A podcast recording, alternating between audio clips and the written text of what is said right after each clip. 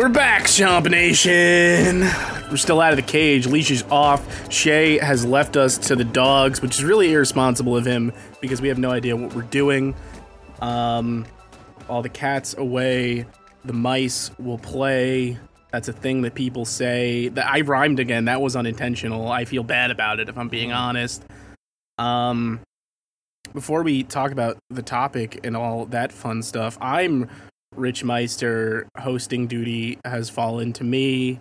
I apologize. As a break for applause because I'm being so humble. Um, I'm here. I'm also joined yet again by one Joshua Fowler. Josh, what's going on? Not much, not much. Trying to hold down the fort here. The family gone, kind of relaxing a little bit, uh, Sure. but uh, kind of need it after how hectic it was trying to get that many people ready to uh, to get out the door all at once. So, Sure.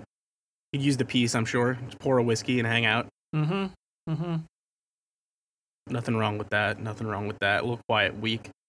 Um, we are also joined by a guest who it's going to be very clear why he's here once I say what the topic is.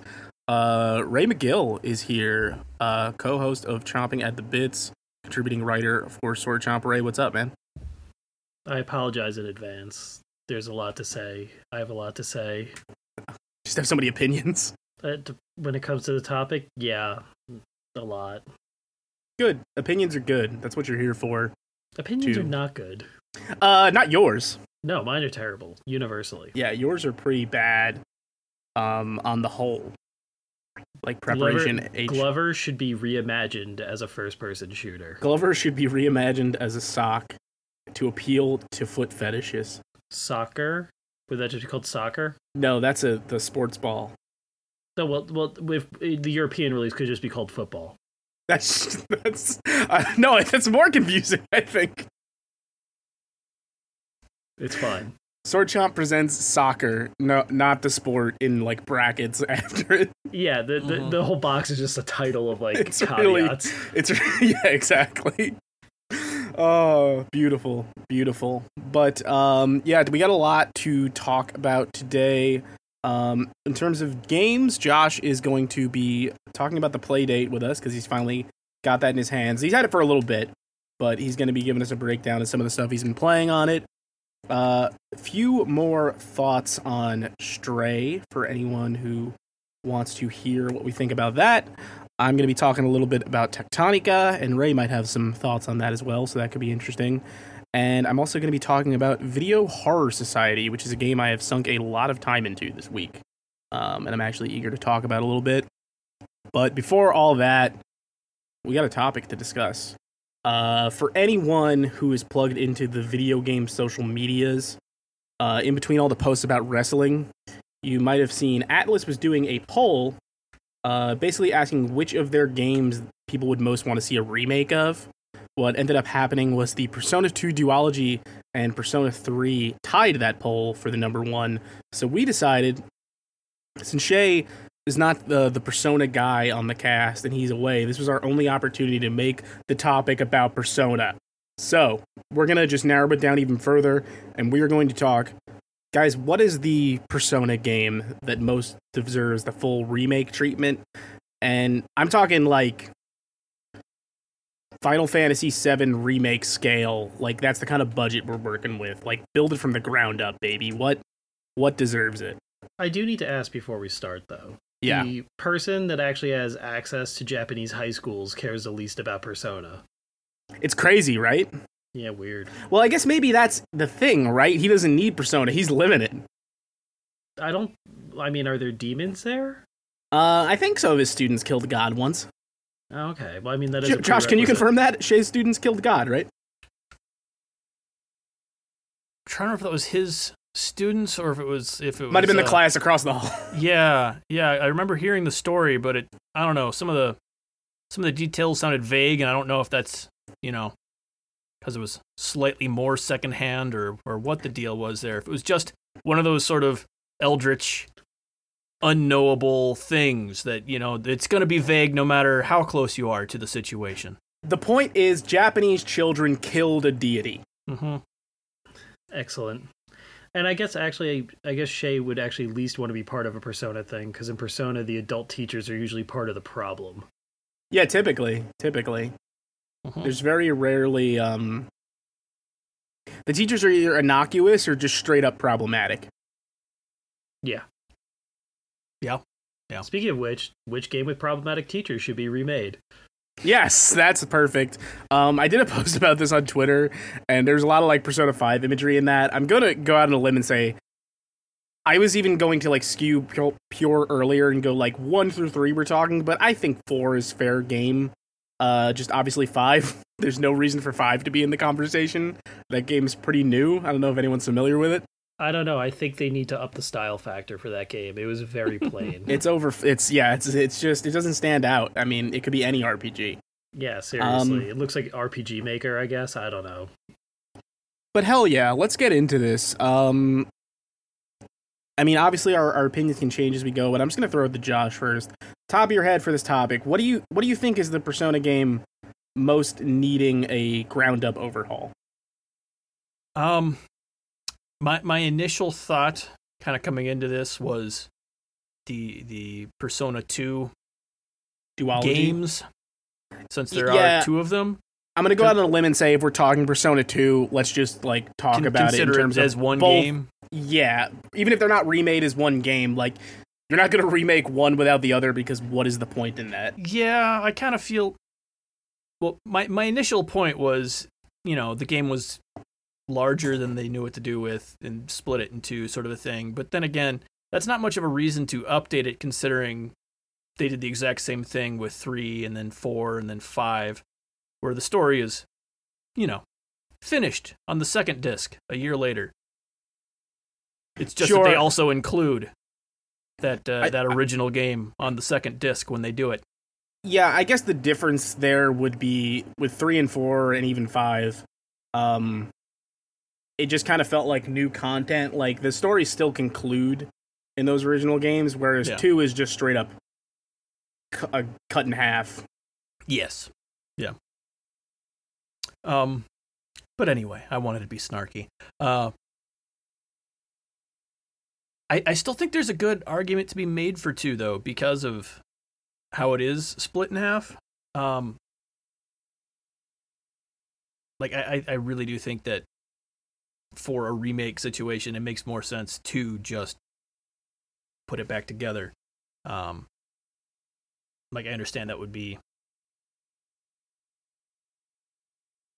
probably a little more work because of the you know making the difficulty curve work as an actual cohesive whole instead of two different There's a lot of rebalancing that comes with Yeah. that. Yeah, but I kind of feel like if you're doing anything three or earlier, there's probably a decent amount of rebalancing that needs to happen regardless. Yeah. Um, so that might be less. Especially work. if you're, because here's my thought: if we're talk, if we're talking one or two, yeah, I'd imagine you want to bring in some elements from the later games because those are the ones that are popular.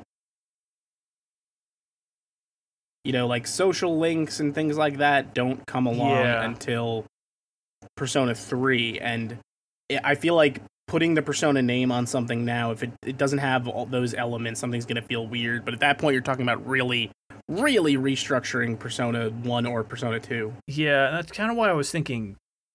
Another reason I was thinking too, because if it is already stitched together, people are going to understand. It's got to be changed a decent amount, so they're going to expect that going in. Um, so it, I think it allows you a little more freedom to mess with the formula. Whereas if you remade one, messing with it too much might, uh, you know, anger some diehard fans. But what about Mark? What do you do about Mark? I don't know. They No already, one- They already fixed that. Like the PSP remake. The PSP remake already fixed that problem, right? Yeah. Yeah. Yeah, yeah. I guess it did. I never, yeah, the PSP one I believe is the only one I put time into anyway. But I mean, we'll we'll cycle back around because I kind of want to Ray like impulse wise. What are what do you think it is the one that's probably most needing, most deserving?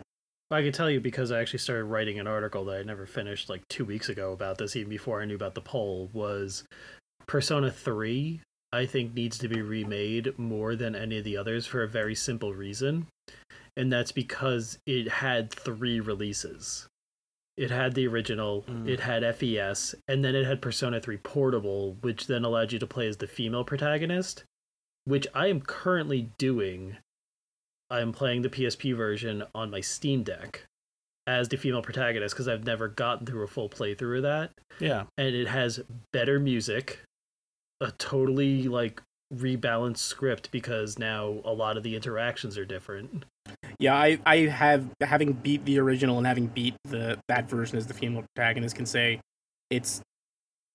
I don't even know because it was so far away from the original time I played Persona 3 if it is quote unquote superior, but it's just so different that it seems so worth it. Also, it's worth revisiting for a couple of reasons. A, for Persona 3 Portable, you have that like cursor system because they couldn't handle you like walking through the environments on the PSP. Yes. So they could then redo the female scenario to where you could actually play through the full game because you never got to do that. Explore the yeah, basically in Persona Mhm. 3 Portable whenever you're in an environment, you're just clicking on icons and kind of looking at a backdrop. Yeah, it's a mouse cursor, and they do a good Yeah. job. It's actually like a good solution. It's actually very efficient, which is the funny part. And like points in that game that would might feel otherwise tedious, you can kind of breeze through because you're just like, oh, here's the person I need to talk to. Like, Yeah. let's move it along. Like, there's something to be Yeah. said for it. In all honesty, But Hmm. then also Persona 3 Portable did something the other Persona 3 releases didn't do, where borrowing from Persona 4, you can make it so your AI companions, you command them directly. yes, Yeah. But they didn't redo the difficulty for that. which makes it very easy when you turn that on. Yeah. Yeah, the game's incredibly easy because they're they're still assuming your party members are borderline brain dead. Yes, they're assuming Junpei's gonna just keep using melee attacks until he kills himself. Yeah, it's like, oh, this guy reflects melee attacks. Time to keep on slamming it with my sword. Oh, Mitsuru, Marin Karin, Marin Karin, Marin Karin.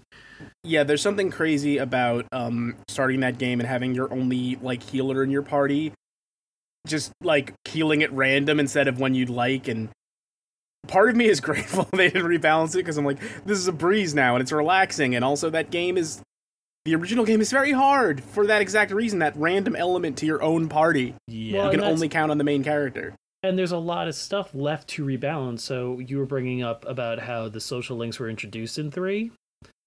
They weren't the best done in that game. Four and five expanded on ways that they're useful.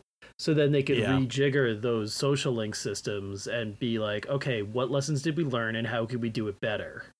yeah You know, yeah there's a lot- absolutely there's a lot going on there and then also frankly um it's not that it would be easy to make because there would still be a huge amount of asset generation but i feel like we already kind of know what it would look like because if they made it if they made the characters look like the characters from persona 3 dancing in moonlight i don't think anyone would really be complaining about that Yeah. no certainly not so yeah that that's really my answer because like you have to take the answer scenario i think the answer needs to be there from fes Yes, the the scenario where you play is I guess after the main story. That, as Josh alluded to earlier, three, four, five all have these like re-releases that add significant content. Yeah. Uh, Yeah. And- I, I'd completely forgotten about the portable version of three, basically. And it's the best redoing it version. again. Yeah. Yeah. um, Despite it not having that extra content, it is mhm. like leaps and bounds the best ver. That's the version that's coming to modern Yeah, consoles. that is is Persona Three version, Portable. Yes. it's not it's not FES. So the funny thing is, and then also that's another failing of that re-release of that, because then people will still not be able to play the answer, which is what was added to Persona 3 Yeah. FES on the PS2. Yes. Yeah, no, it, that could that game kind of for the same reason. It like it it needs to be stitched back together and into making you know like You a, need to a take all- cohesive whole Yeah. of all the parts that are there already. There are Also- parts of FES that like just need to be tacked on to the superior version, and the superior version needs to be updated in the ways that make it feel more fleshed out. I would Yeah. love to hear that female scenario music in like more HD, like because the new music that was added was absolutely amazing. Yeah, and um, I guess skip ahead like a minute or so here if you don't want to hear this, because if it wasn't clear, my pick is also Persona 3. So I'm just going to keep adding on to things Ray said here because I have some other points as well. Um, so skip ahead a minute or two. Um, Also, this is the topic of the show. yeah, Per- so. Persona You may you per- may have expected spoilers coming into this. Yeah, probably. In Persona 3, one of the characters, Shinjiro, dies. Um, Wait, Shinji dies? Yes, I. Uh, But for I've the been record, grinding with him all this as, time. as yeah, the best joke in the world. Uh, the first time I was playing Persona 3, I'm talking to Ray, who has already beaten that game in the past, and we're talking about it. And I talked about how I just got Shinji and I've been grinding, and he just goes to me, "Maybe you don't grind so much with Shinji." um, but yeah, Shinjiro dies at one point in the story. Um, and when you are playing as the female protagonist, you have a social link with Shinjiro. And by getting it to level 10, you are you can enter a relationship with Shinjiro. If you get his social link to level 10, and I think you do have to be in a relationship with him as well, he does not die. He simply gets put in a coma, and it's alluded at the end that he is waking up. That, like, so it's like a soap opera. Yes, ex- like the thing is, he doesn't have a bigger role in the story anymore. But like, uh, I'm sorry, not anymore. He doesn't have a more significant role in the story or anything. But he doesn't die, so you literally alter the fate of a character. Um, Through the power of love. an- yes, another large element tied to that is Akihiko, who is Shinji's like closest friend in the game.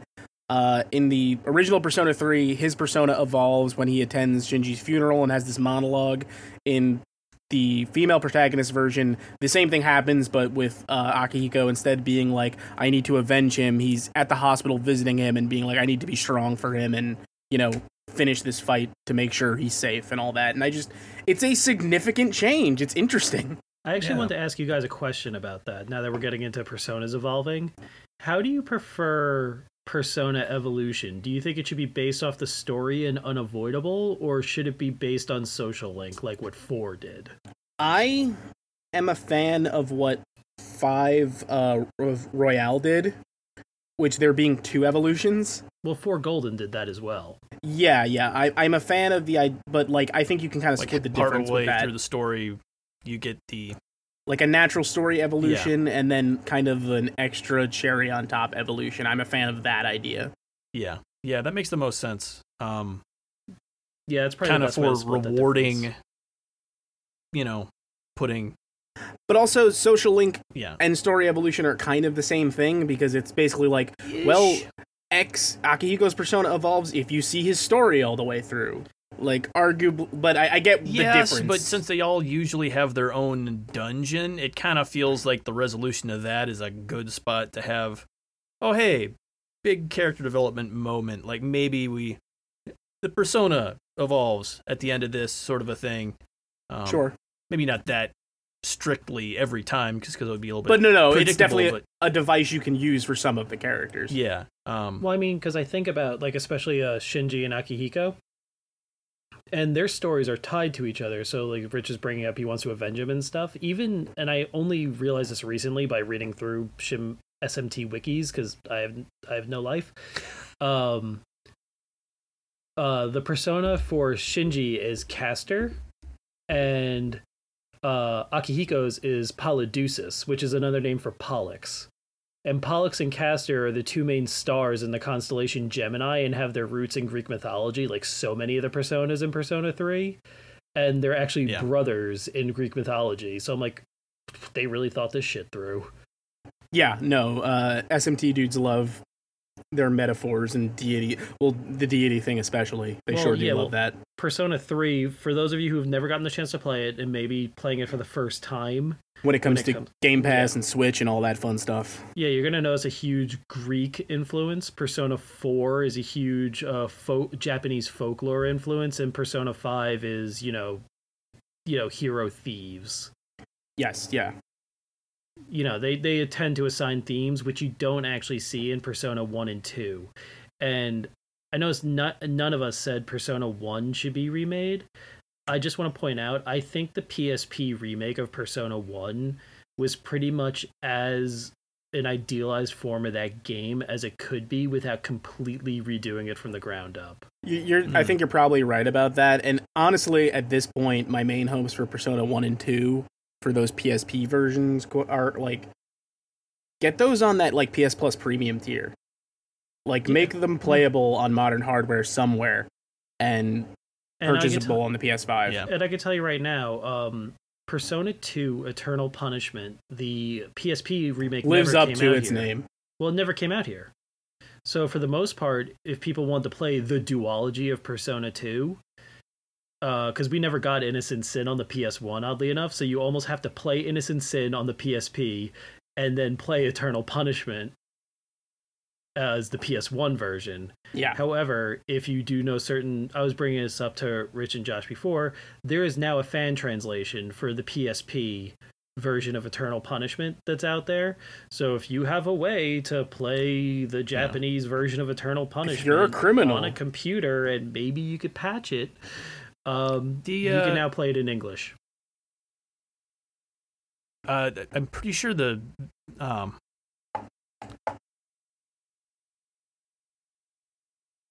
the Vita was also a good place to uh, to grab those as well because they had uh, I, I don't remember which version each of those were ports of on the Vita.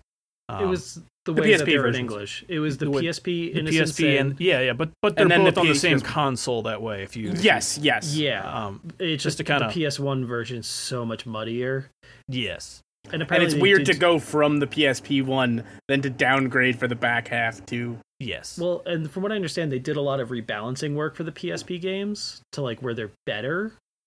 And I can tell you right now, I played through. I never beat Innocent Sin on the PSP. I got maybe t- eight to nine hours in. That game is very obtuse, and even the way you talk to like the demons and stuff is very obtuse. yeah to it- they kind of they moved it back to the the not it's more SMT ish. Yeah, it's it is much more SMT ish uh, with the the negotiation. Yeah, the and, like, they're kind of Negotiations all- arbitrary feeling. It's like very in the way. SMT is, where it's not. There's no real logic to it. It's just, well, this one's nature means it wants this thing, and that thing doesn't necessarily make any coherent sense to me. No, and the thing is, each character in two has a weird action. Like, oh, this character can dance at the demons. This character could tell a Yeah. joke. This character can sing. And like, th- that's one reason why I would like to see the two duology remade is because I would like to see the work put in to at least make the negotiation be more sensible. Like, Mhm. yeah, it, but it is. It's a very different type of game. Three, four, and five are very much cut from the same systems cloth. One is an SMT light, and Yeah. two tries to do its own thing and succeeds very well in some places and falls flat on its face in others. Yeah, Sure. You know, once they fa- once they hit three, though, they're just like, "Oh, moody teenagers killing God. Let's ride this train until it falls We off got the it, rails." yeah, yeah. Three is kind of where they kind of nailed that down, and they've been refining it since then. But that was three is what really kind of defined the formula where it is Well, the. Persona Compendium, the power of the wild card. Mhm. Also, where the fuck is Philemon? Guys, remember Philemon? Where is he? Yeah, so for anyone who is like probably a lot of people unfamiliar with the first two Persona games, Igor, the you know, the keeper of the Velvet Room, had a boss in the first two games. Yeah, Igor's middle management. Mhm. Yeah, yeah. I bet he's middle management. He has an assistant, but that's about it. And he, he keeps burning through them, so I assume there's some sort of scandal involved with that. Yeah, yeah. He's makes sense. Makes sense. Kind of take advantage of uh, everything getting shaken up, helping you out with. And it's not just Igor and Philemon. There's more people in the Velvet Room. There's a there's a guy played the piano. There's like an artist. Like there there's there's a bunch of folks that Persona Three Budget cuts. around. Yeah, Yeah. Persona Three rolls around. It's Igor and either Elizabeth or Theodore in an elevator. Yeah. Budget cuts. And then even by four, they couldn't afford the elevator anymore. So like, yo, screw it, we're in a car now. They we're going to take this meeting in our car. Mhm. and then the company went under and they were all in jail in five. Yeah, It's crazy. sounds like a sounds like the plot. I think like, we've actually Always Sunny solved this. episode. It, it sounded like more of a mystery than it actually was, and then we the Velvet Room in Persona 6 is going to be like uh, an office building where a work release program is happening. Mhm. Um, No, it's Just just on the side of where the highway s- while we're picking up trash. the Yeah. final scene of Seven, it'll just be set under those power lines. perfect, perfect. but yeah, I mean, I, I think the main argument I kind of wanted to get the crux of is less even so. wha- One, I think Persona 3 is the most deserving because it's the most tied to 4 and 5, which are like the biggins that like really That- made yeah, that game in the US. Like those games are implicitly set in the same universe. Like there's multiple nods to that. There's slight stuff in 2, but nothing insanely major. Also, Um, we deserve a fresh new graphical round of people fretting over what the evokers look like. I that's the I wonder if they just do away with that if they were to remake it. They literally, I think, just like even like pins and stuff that you buy for the characters now, like they have evokers. Like I think it's just too tied to it, and also in the uh fighting games, like the three They still characters, use them, yeah. and also in Persona Q one and Q two on the 3DS, they have their They still use their evokers, yeah. Got to uh create the trauma of suicide to summon but your persona. It's only natural. Persona 5 graphics, yeah, that evoker is gonna look pretty fucking hairy. Yeah, yeah, that is that is Yeah. something. But like you said, you touch up those social links, and the, the whole thing is if you take Persona 2 duology or 1, I feel like if you try and add those modern trappings to it, you are just changing it beyond recognition. So much. One's a dungeon crawler. Don't don't touch one. Two you could do, but that would require a lot of work and rethinking. One just Yeah. shouldn't be touched. It's it's a very contained game. It works very well for what it is. That PSP version that redid all the music and everything made, you know, everyone Japanese once again. Like Yeah, yeah. you know, different different time before. I, ideal form of that game. If they just re-release that PSP version on things, like Yeah. maybe clean up the graphics a little bit so it doesn't look like a pixelated mess, great. It, HDify the music, awesome. Put it out on PS5, get it in that premium tier, and get it available for solo purchase. That'd be a great place for that. Like, just give people access to it. Yeah. I think Atlus will get around to that. I think they're finally. Or yeah, put it on PC even. I think they're coming around on the idea that there is a uh, legacy now to their games. And that there's a Yeah. market for those legacy games. Yeah, Yeah. yeah, I think I think with this move to putting it on everything that they've been doing lately, like everything's coming out on Switch and PC and like it, they're putting their games everywhere they can. It seems only natural that eventually they're going to get around to, you know, making accessing those earlier games a lot easier again. Well, I also think that's I think that's a big part of also being owned by Sega at this point. Because if you look at what Sega's doing with Yakuza, Yeah. and stuff like that. Sega is more open than most Jap. It's pretty much as far as I can tell. Sega and Capcom, they're just like, fuck yeah, put it on PC, put it on PC. Like they really don't hesitate anymore. Yeah, because they know that that's where such a big portion of the Western audience is. I played Yakuza Like a Dragon originally on the PC. hmm So did I. I reviewed it with the at, with the PC release. Yeah, and you know, y- if it's if someone came up to you when Yakuza Five first came out on the PS3 and they said to you, one day the Yakuza, the Yakuza games are going to come out day and date on the PC, would you Be like, that's them? insane. Yeah, no, that's that would never happen. Oh, you mean that they'd be like, you mean that niche PS3 game that didn't even get a physical release? Yeah, that's the one. Yeah.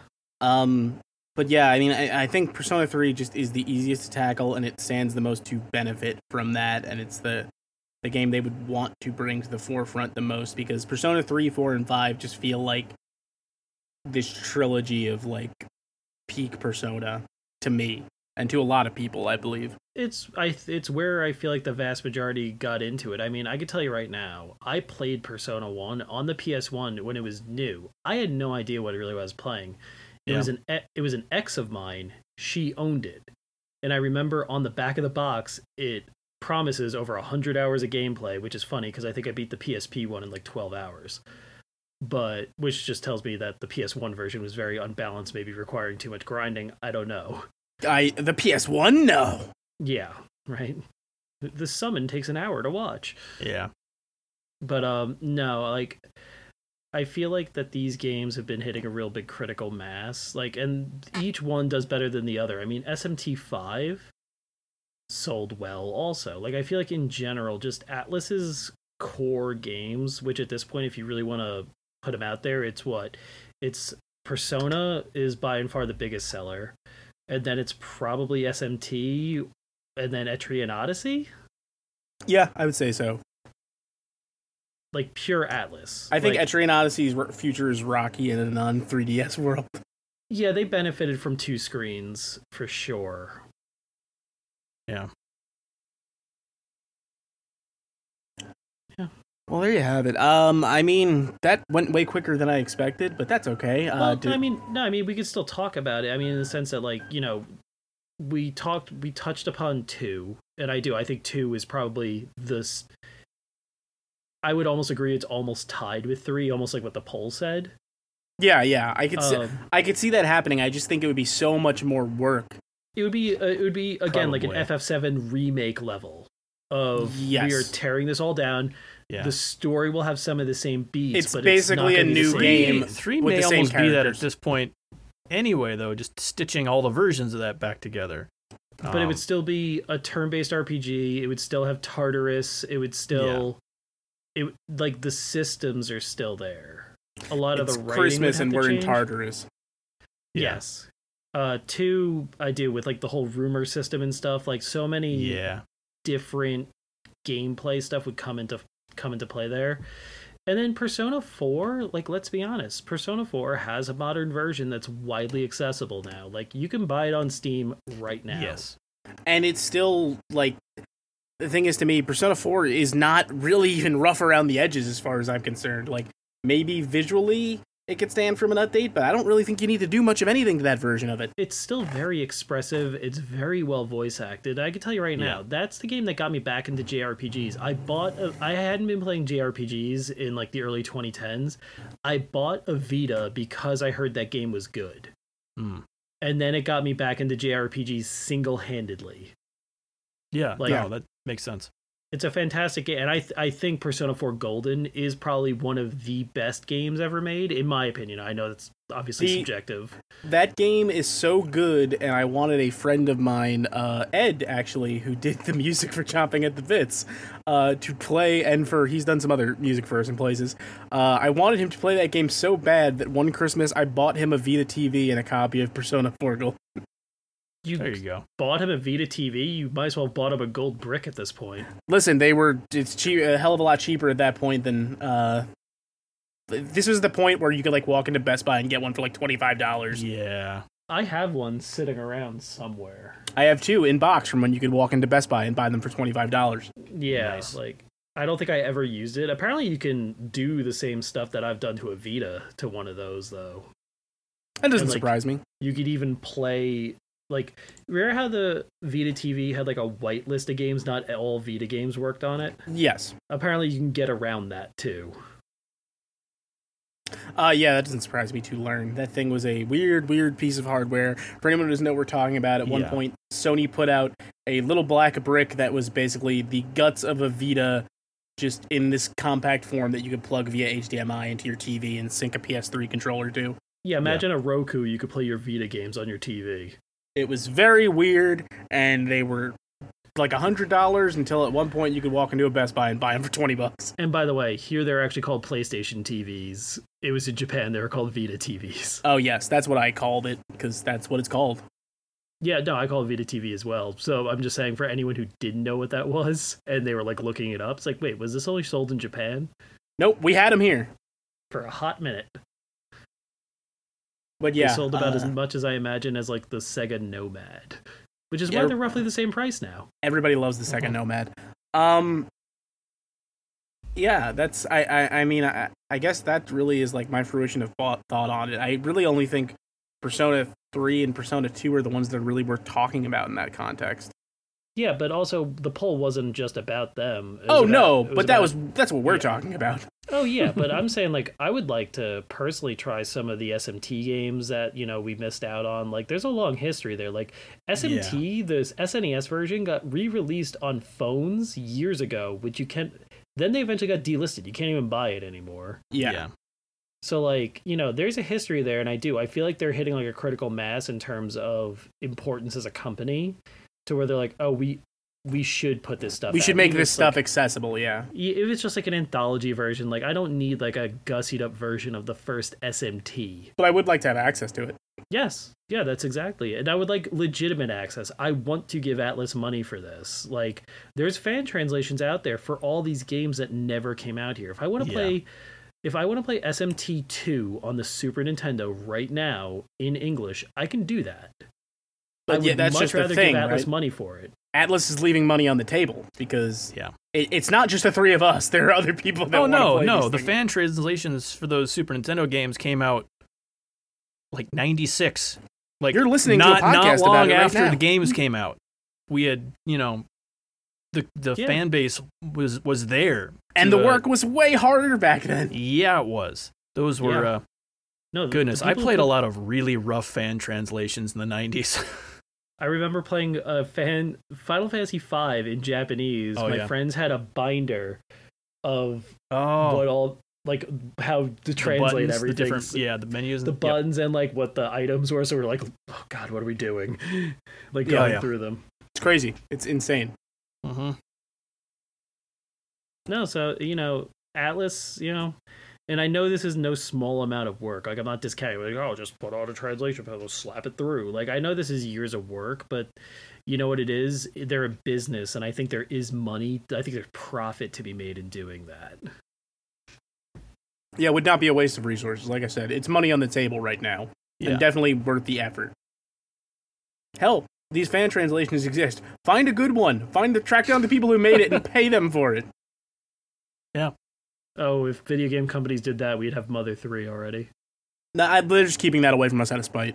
Reggie Fiz Reggie Fils-Aimé has the script locked in his vault. Well, He no, I refused to give it still- back to Nintendo. I still fully believe that um, they keep Mother 3 away from us because they're afraid what the United States will do with a game that is that anti capitalism. I think the US government is just trying to keep it away from us. Yeah, Because the message of Mother 3 is capitalism bad. Yeah, well, it's too pure for this world. It's yeah. far too pure for this I world. mean, that's yeah. Um, on that note, guys, I'm going to say we hit all the big points. So, do you guys want to take a break and come back and talk about some games? Yeah, yeah, I'm good with that. Yeah, All I think I think we hit the the big notes. We'll be right back. Break time. This Sunday, at the Four Seasons Total Landscaping Arena. Sunday, Monster Truck Rally. That's right. There are gonna be lots of bitches, lots of big tough guys. Sunday, and yours truly down there at the Monster Truck Rally, and we're gonna be wearing Chop Gear. Store.swordshop.com. Store. You can buy lots of nice gear and t-shirts so when you fuck your bitch in the bleachers, you have something to look at. Raw dogging it. Oh, baby. No condoms, because we don't sell those yet. That's right, and if you look up at your sword chomp clock, you'll know how fast you came inside of her. C-U-M. That's right. Here, let me tell you about my friend Dale. He's gonna tell you more about the store.swordshop.com. Dale, take it over. I tell you, I went on over to store.swordchomp.com, got myself a t-shirt, got myself a hat, got myself something for my dog. It's a good deal. That's right, Dale. That's right. So if you're interested in repping your favorite podcast while watching a bunch of trucks slamming into each other, head over to store.swordshop.com. Store.swordshop.com this Sunday, Sunday, Sunday, Sunday. I like titties.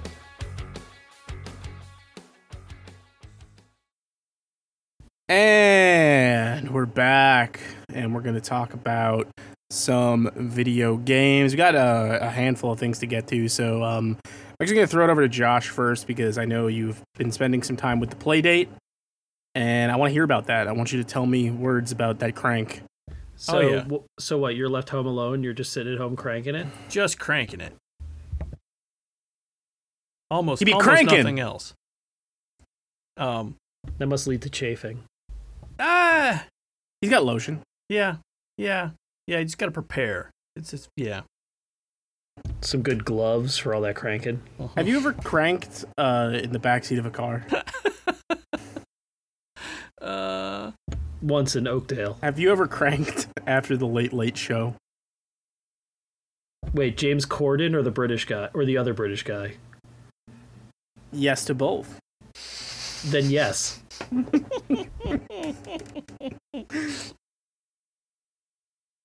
Uh, okay. So for everyone who's left after that, um, Sick James Corden burn. the uh, Playdate is a uh, handheld console that uh, has just come out and is still currently shipping through pre-orders. Um, that is a small, like one bit, just black and white display. Uh, you know, D-pad and some buttons like a Game Boy style handheld, but with a crank on the side that uh, you can use as an input. Um, like it, Wait, it it almost looks like one of those little flip out. Uh, I thought You we were just talking about you jerking off this entire time. We were talking about the fact that the thing has a crank. Those things aren't mutually exclusive. Oh, fair enough. yes. um, but uh, anyway, uh, the Playdate, when you buy it, comes with a season of games that they give you two a week of. For uh, I, I'm not sure how long the current season is supposed to last because they had a set number of weeks that I think got expanded because more people were making games for it that they have picked up, and I'm- I'm not sure what the total list is currently. And also, as of now, the season starts once you get your console. It's not like yes, yes, if you get your late to the party, you just have everything at once. They still piecemeal it out to you. yes, just to kind of give you uh, something new to do occasionally with it. So you end up getting two games a week for the uh, for that first season. And now, uh, I just have to ask before you go on. Now, Yes. they give them out piecemeal. You don't lose access afterwards, right? So no, you just get like no, an you have them list. It's just an Okay. expanding list. Um, Does the thing have expandable memory, or is that not even a concern? Like all this could run on a blender. it because it's all got to run it it's not really a concern um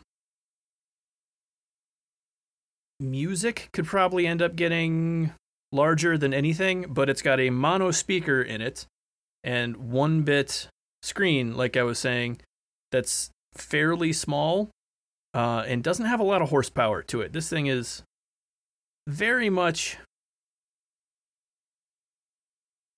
you know um, a retro spec machine.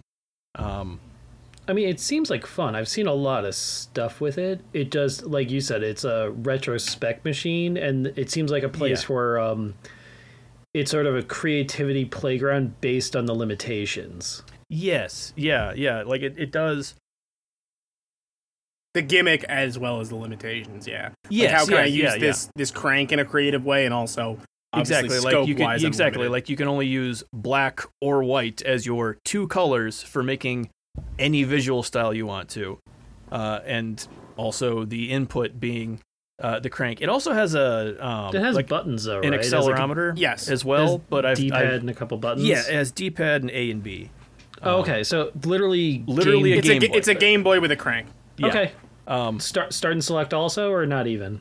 Uh, it no, it has a essentially a home button that is Okay. kind of context sensitive. Like if you push it down once, it'll give you access to the volume, and you know if you want to back out of the game, or uh, you can also stick the the manual in there for a couple games that have like how to play deals. Um, and that's also your way to back out to the uh, to the to the home screen or take a screenshot. It, it's kind of a general purpose There's a lot of heavy lifting. Yes, yeah, and, and that's it? that's kind of built in as the as uh, you know, that is the pause. Wait, you could take screenshots of. That's actually pretty cool. That's Yes, yes, I can- that's I hadn't heard that up until now. That's actually pretty fun. yeah, yeah. It'll let you take screenshots. There is uh, eventually supposed to be a dock, so you could stream this just by docking it and and playing it that way. Um, that's Should they- currently not out yet. Um, Should they also give an accessory where it acts like a Game Boy printer for your screenshots? Um, I'd appreciate it. I mean, I guess. I mean, you could print. How else am I supposed to look at However- porn? Although since it is Wi-Fi, you'd well, I was gonna say you'd think you'd be able to just print to your to your you know Wi-Fi connected printer, but a lot of times the drivers for those things are just finicky. So I don't own a printer. It's not the 90s. Yeah. Yeah, Um, I have to go to Staples like everyone else. Exactly. Exactly. Um, but anyway, I am seven weeks into owning this machine so far. Um, so I've got 14 games that I've, you know, had a chance to mess around with. Beaten quite Any a few of them. standouts? Uh, yes, there are quite a few. Um, I I assume they're gonna come out in the same order for everyone. Uh, just you know, I I don't think they're in random order because that would be kind of weird. Uh, if if they did it that way. I, I do believe it's a set order. Yeah. Um. The the first week is uh. Whitewater Wipeout, which is sort of an arcade style surfing game that you play with the crank, basically to turn your surfboard. Okay. Love that title, by the way. It's a good title. It's a it's a it's a strong title. Um, and it is very much just about kind of a score attack type thing. Like, okay, um, you know, stop yourself from crashing and do tricks off the waves if you can, Sure. sort of a sort of a thing. So just just you know, play until you wipe out and get a score, whatever. So it's it's it's a very simple score attack sty- style game. Um, which you know some people are going to be more into that than others, but it's it's you know it's fun to have just on a you know machine like this. Okay, well I'll, I'll try it again, see if I can get a better score. Are there uh, sort of leader? like I have, I have to ask: Is there any like friends system or anything? Is there like leaderboards? Like, are you competing with people you know in any way? Um, I don't know a lot about this console. I know it exists, but I just kind of never said to myself, "This is something I need to own." So. It's a novelty. It's it's more of a toy than a thing, as far as I. But a cool Yes. toy. Yes, I, I don't think there are leaderboards. Let me let me actually open up that game real quick and see if it has a leaderboard. I'm pretty sure it's only I'm pretty sure it's the the old school the leaderboards are on the console. Like so if you Oh, hit to somebody else you can I've I've seen on a few other That's um, okay, 'cause it's, it's though, not the only game on here that is very much sort of a, a score attack type deal. Uh and some of them have had uh, I mean, I haven't you know, you, it. you, you, you, you get to the end of your run and you put in your initials type of a. Type of a Oh, thing. okay. Because Okay. I haven't purchased it yet, but I feel like just listening to the internet, I feel like Neon White has really uh, awakened a score attack competitive Yeah, in the world again. It Yeah. sure did that to me and Josh. Yeah, I need to buy Neon White actually. It's Maybe I'll- so maybe I'll do that It's in really the next good. couple It's- minutes. Yeah, It's, it's, really insanely good. good. I mean, Um, it play it's very deck verified, so I could play it there. But then I know that's not how I'm going to beat you guys because then I You will, good with a will not keyboard. doing that with a computer. You want to Yeah, play not without a and mouse. keyboard if not you wanna without a mouse. Um, like I I'm, do I'm have a mouse hooked up to my Steam Deck, but well, Sounds less than ideal. doable then, I guess. But um, anyway, so there are a few of those. Some of them are better than others, as far as I'm concerned. Um, like Whitewater Wipeout is very straightforward. You're only using the crank to, you know, aim the surfboard, and then you know do spinning tricks off the waves and whatnot. It's, that's not exactly my deal. Um, it's you know, fun. It's not bad. It's just not for me at all. Uh, Sure. so far of the like of the games that have come well, that I've played so far, I, I don't I don't know if there are gonna be more in this first season. But of the ones I've played so far, I think my favorite uh, score attack type game, and they've they've there've been a handful of them, um, is Hyper Meteor, uh, which is a it's, it's like an asteroids clone type of idea, but you don't shoot. Uh, you fly your spaceship into the asteroids that all have um, there'll be like part of the asteroid will be black and part of it will be white, and that's the weak spot. And if you fly into the white spot, you'll destroy the asteroid. If you hit any part of the asteroid that's black, your ship will get destroyed instead. Uh, so Okay. instead of just kind of sitting in the middle of the screen shooting at stuff and inching your way out of the way of asteroids as they come by. You're you're kind of zipping around the screen a lot to uh to do that. And that, one, per, first of all, I just I love asteroids to begin with, but this is just a, a you know An interesting spin on it. On it, yeah, yeah, Sounds like Asteroids meets Ikaruga. yeah. It's sort of like that, sort of like that. There's so far not projectiles that I've seen. Think. I'm more talking about like the Yeah. color matching. Like, yeah, yeah, but the color matching aspect of it, like because the asteroids, And Josh, even even say, since asteroids still kind of spin around, but it's like a just a graphical effect. Whereas in this one, how fast the asteroids are rotating is a gameplay consideration because you need a time flying into them as as the weak spot turns. Towards Yeah, you. yeah, yeah. Um, Josh, I do have to say though, I heard you playing that on the break, like Oh, while yeah? we were here, and I mentioned to you, I, was, I asked you, I was like, "What's that music?" Because It- I guess it's it, really it has good. real good music, yeah, yeah. real good music. Yeah, there there are that that that's that's my standout so far of like the score attack style games. But there's been a variety of other uh just neat one. Oh, I, I, I guess I guess I guess it's score attack. Now that I think about it, there's also executive golf DX, I have heard good things about this one. which is just a golfing game where you're golfing your way through an office building. Um, kind of, you know, that sort of glider scale type of a. It's it's, I guess even smaller than that because glider would have been like a single floor is is the whole screen, whereas this is shrunk down a little bit so you can go up floors and whatnot. Um, what is it with offbeat golf games carrying handheld things? I'm thinking of Golf Right? Story for the Switch, Yep. uh, What the Golf when Apple Arcade came out, and Yep. then now this. Yeah, it's really strong. It's it's really good. I kind of I knew this one was gonna be good, um, because I've been. It's it's by Dave Makes, and uh, they're the guy who made. Uh, oh, what's what was- it was? It was like a Tetris like block dropping game that came out. So not Years Tetris ago. and not Facetris. Gimmick golf is just such an idea. Like, there's still, I, I think this is still in my backlog of things I want to get to. Mm-hmm. Um, the fuck's the name of it? Uh, Golf Club Wasteland, Oh yeah, which is yeah, the sci-fi game where the Earth has been so destroyed by global warming that the rich elite have now just turned it into a golf course, and we all live on Mars. yes, yes. Um, I need to get around to that as well. That looks like my my sort of game. Um, but yeah, yeah, like those two, I, I've really enjoyed as far as like the score attack type games. They've also got a bunch of like unique, either narrative or, you know, mechanical because they're using the the crank for fun stuff type games. Sure. Um, with like, uh, I know um, somebody made a Doom port where you use the crank to fire the chain gun. That perfect. Um, Ultimate realization of the device.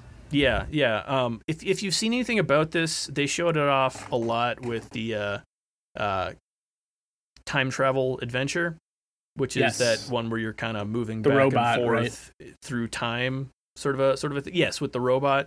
Um, that's a fun one, kind of a neat concept. Um, that gets essentially you're controlling yourself back and forth through time, running through a thing, dodging projectiles and different enemies running at you that aren't moving through time the same way as you. So like So you're rewinding and then like you're forwarding rewinding, because like, oh, here's now a this flower. I need to. here. I'm going to stoop down and pick up this flower, which is going to be your way to dodge something coming at you sure. above, or like, oh, I'm gonna. I have to hop over this fence, and so I have to time hopping over this thing while something passes under me. Uh, sort of a- Conceptually sort- interesting, yeah. yeah, it's fun. It's fun. I've I've enjoyed that one. I've not beaten that one yet. I'm like 40 something levels into it. It's they made a lot of levels for that thing, and they get ridiculously complicated uh, after a while, uh, trying to figure out how to dodge everything coming at you with just moving yourself forward and backwards through time to do it. Um, yeah, yeah. There's some there's some fun ones. Uh, there, one that I've liked so far that seems like it's going to be sort of visual novelty by way of um not not like the uh you know gal games type you know love visual novels but with that same sort of i'm gonna have to replay this a million times to get all the endings sort of that that taken from that genre uh, that is um, Demon Quest 85, um, which I assumed coming off of that was going to be, you know, some sort of platformer thing from the name, dungeon crawler maybe. Uh, but it is actually a satanic panic visual novel demon summoning game where you're Sure. where you're uh, uh, having seances and you have to pick which friends from your from high school. You've got a yearbook that you can flip through to pick which friends you want to come over and hold a particular seance. Uh, one of your summoning each demon. Um, and then you know, like they'll ask you a bunch of questions and whatnot. So it's uh, there's like it's, it seems like there's a million branching paths to the thing. Um, like I, I've played through it once and had a lot of fun, and I kind of want to go through again and see if I yeah, can I'd be interested to hear you maybe get some of my friends is. killed by answering the demon wrong and angering them or something.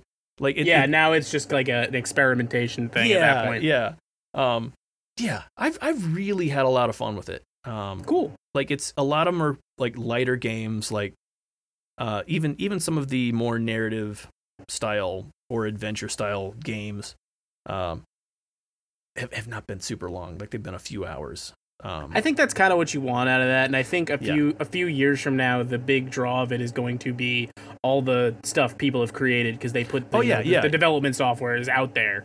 It was out there before the A, device it's out even there. launched. B, you can with the they with the USB cable they give you, you can just directly drop a file right on the thing, so anyone can on their own site or on you know Like itch or something. Yeah, yeah. it, it You has a huge development community yes, for it. any any of those you can just grab the file, throw it on the Playdate, and play it that way. And I Also- am sure this thing will have a huge lifespan in those Yes. communities, which Yeah. is just fantastic. Yeah, and they've also done a good job of having a their own little lightweight, you know, um, development suite thing, like Yeah. kind of like a WYSIWYG uh, development tool that you can that you can Is use. Is it fully like web based? Like you could even. It is uh, fully It's Web-based. web. They put it out make it- before the device even launched. Yes, But like yes. they even give you like a virtual system to make sure everything Yes, works. you've got a virtual system to test it on, and if you want to like then play it with a controller to test everything, make sure it feels right,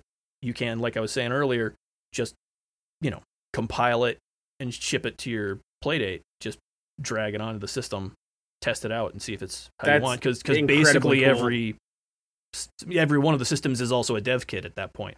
it's it's one of those things where when I see pieces of hardware like this and stuff out in the open, I'm like, it would just be wild to like when I was like 12 have access to this kind of stuff. Just like this Yeah. fun little object that I could like make a game on and start Oh, yeah, like yeah. learning that stuff so early. It's just it's incredible. I think Yeah, one like, of it- the biggest it- you parts can- about that is yeah, the you can make- that anyone could do it.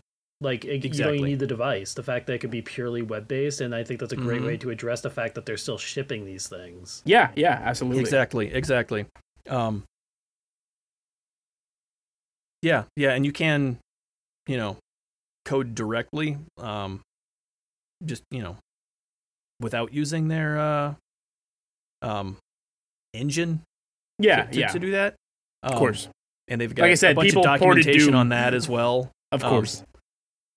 Yeah, it seems like there's a lot of promise. One of one of the things that I've gotten so far, like not really a game, uh, but Boogie Loops is just a sequencer. It's, Yeah, it's, it's like a, it's a Fruit loop Loops, like- sequencer. Yeah, Um, it's they're they're fruity loops. Like, yeah, yeah, basically. So you can just kind of screw around with that, make a little beat, and have it play over and over again, um, and then you know save it and replay it whenever you want. And you know, people are recreating Dragon Force songs in Mario Paint, so Yeah. you know, so we're living in 3099 right now, baby. It's the future. Mm-hmm. The planet is broken. We live on Mars. Oh yeah.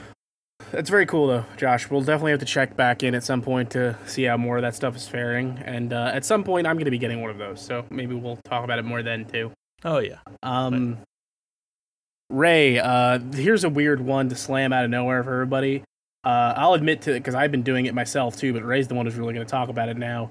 Uh, Ray and I both randomly found ourselves going back to Assassin's Creed Valhalla, a game neither of us saw through to the end, and uh, Ray just finished one of the expansions, the Wrath of the Druids expansions, and he wanted to talk about that a little bit.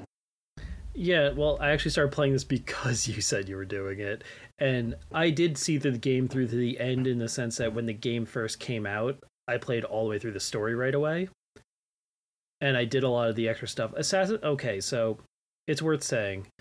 I'm a huge Assassin's Creed fan, like privately an apologist. I know that the game is I know the series is actually an example of some of the worst excesses in video game development, but the act of clearing a giant checklist of icons is actually relaxing to me in a very weird way.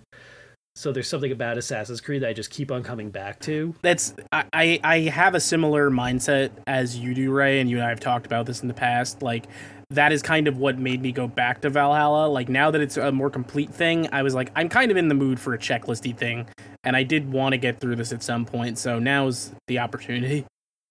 Yeah, and you know what? I buy the season passes for these games, but I have this horrible um, habit of not going back to them when the DLC comes out. Like I Hmm. bought the season pass for Odyssey, Assassin's Creed Odyssey, way back when. I've never played the Atlantis stuff. I heard it was good. I never played it. Same, same. Yeah, I Yeah, same same here for that. Like I honestly, I'm actually at the point where I am now through two of the three expansions in my replay of Valhalla because I'm just playing them as I get to Mm. that power level. yeah, that makes sense. Ray's and I are going to get into the, the, the Ireland expansion here, Wrath of the Druids, but I think the France expansion is like one of the best pieces of content they put out in Assassin's Creed in a long time. Now that you said that, I'm looking so forward to it because before I started doing anything for this site, I had actually privately been replaying through all the Assassin's Creeds. Rich, you might remember I've talked to you about this stuff. I played Yeah. through one. I played all the way up to Assassin's Creed 3 Remastered. I beat Assassin's Creed 3 Remastered. I think I got like 10 minutes into Liberation Remastered, and I haven't touched it in like maybe seven, eight months. Um, but no, Wrath of the Druids is interesting because it is in some okay to some degree it maybe was the game that they should have made in the first place in terms of scope That's kind of what I. There's something about just like this is a way smaller map.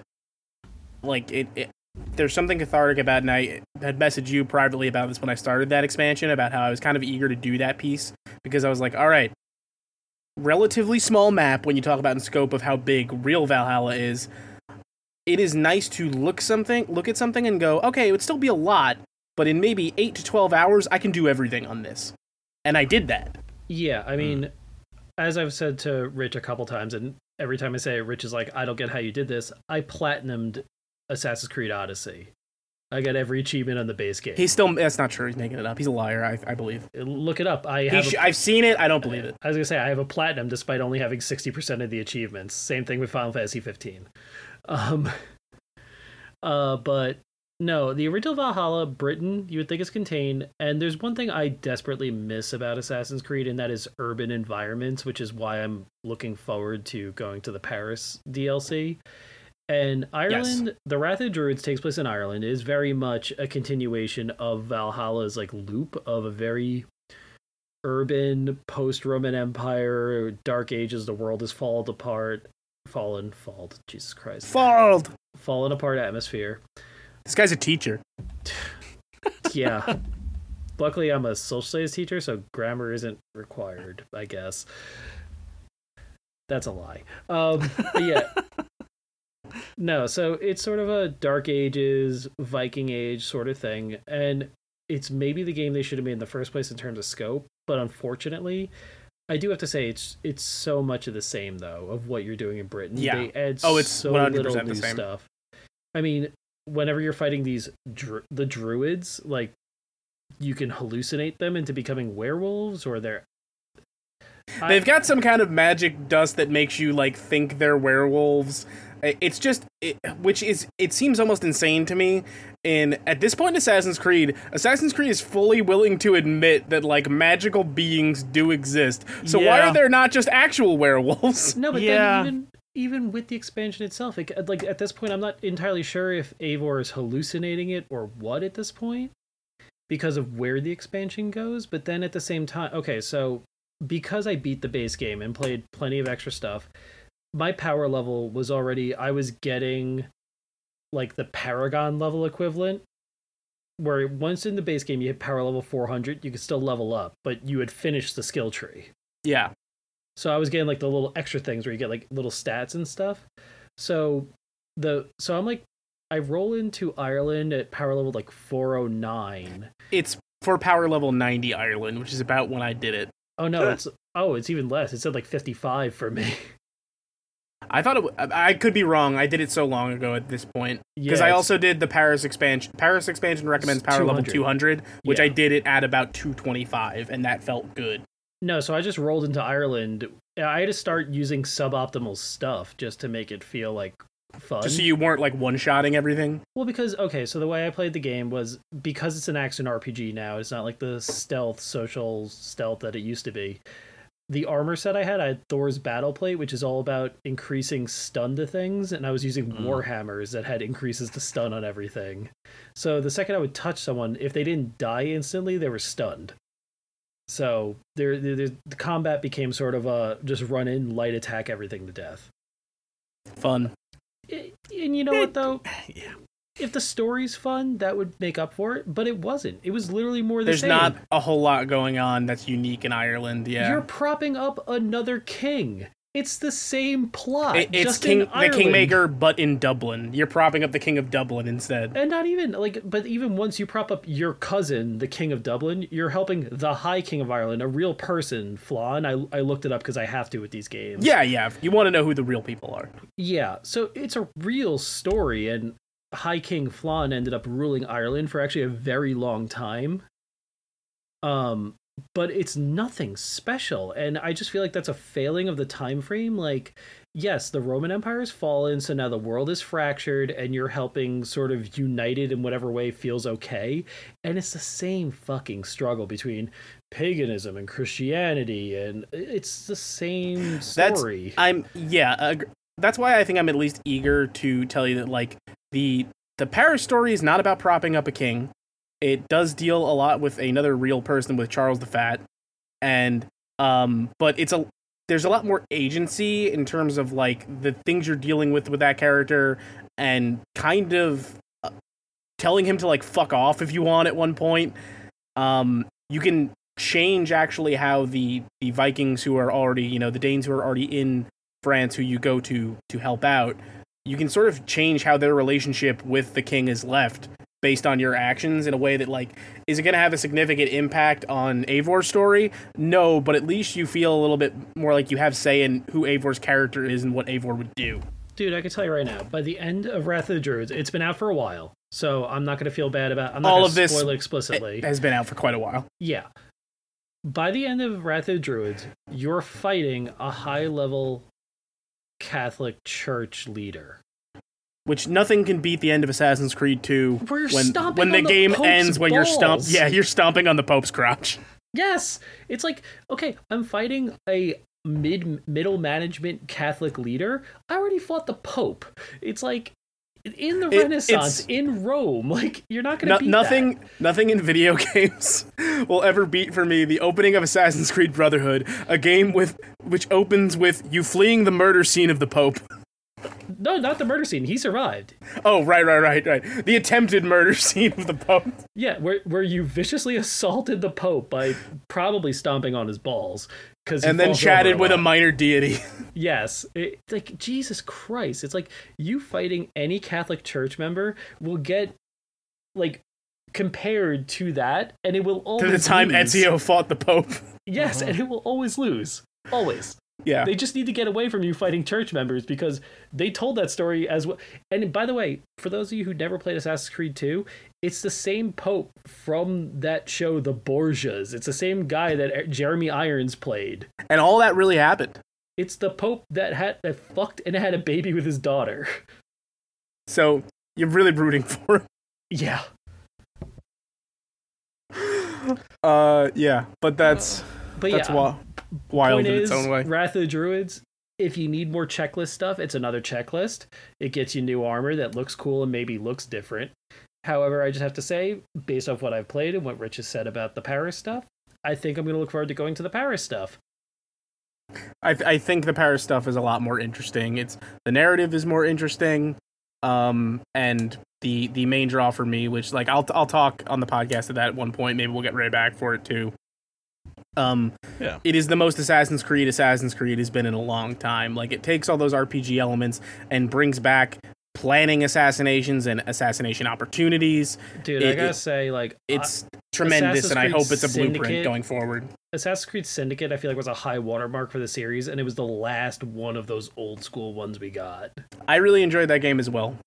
And like, you know, any attempt that they do to bring that style back and meld it with a lot of the good stuff that's come along the way, because They can lo- meld it with all the stuff they stole from The Witcher and bring Yeah. back the the stealthy bits for it because again, you can be a totally by the numbers RPG and also have like these huge targets where you get those hitman ass opportunities to sneak in and kill them in one blow and get out because that's the stuff that's awesome in the Siege of Paris expansion. no, and I gotta say, I like Valhalla fine. It is the worst of that new style of Assassin's Creed. It's been diminishing returns pretty much the entire time. Which sucks because it's a setting I found very interesting. It's a setting that's very interesting, but you know what? They've done it a bunch already, and also they're trying to get away from the actual Assassins organization because at no point in this trilogy of action RPGs have you been an assassin. Not even in the Edward Kenway Assassin's Creed 4, oh, I'm a fucking pirate, and then at the end he becomes an assassin. It hasn't happened in any of the games now.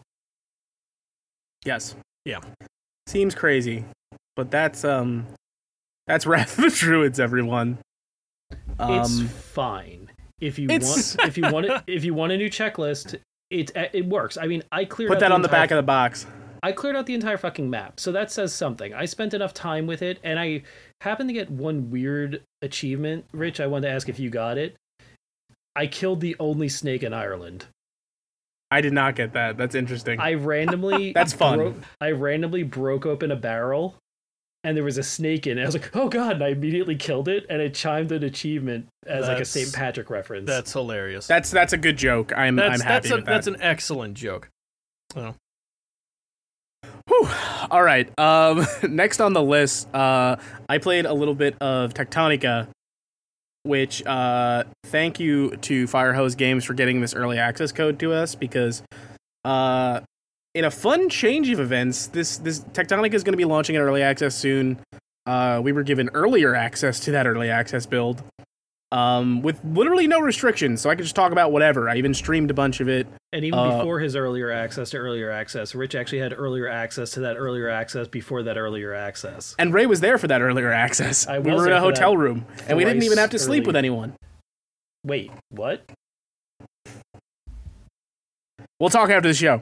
Um, so yeah, Techtonica uh, is kind of a satisfactory Factorio like uh, fa- third per- uh, first person rather factory game where the whole point is, is it a resource mining game where you know you're setting up machines like mining drills to turn out resources and the end result of this is you kind of want to automate everything get machines going to drill resources, then have arms ready to move that to a smelter to make it in the ore, refine the ore into bars, and then store it somewhere, and use those to you know build computers and logic engines and build things up stronger and stronger, stronger. Those games are entertaining. I really like the loop.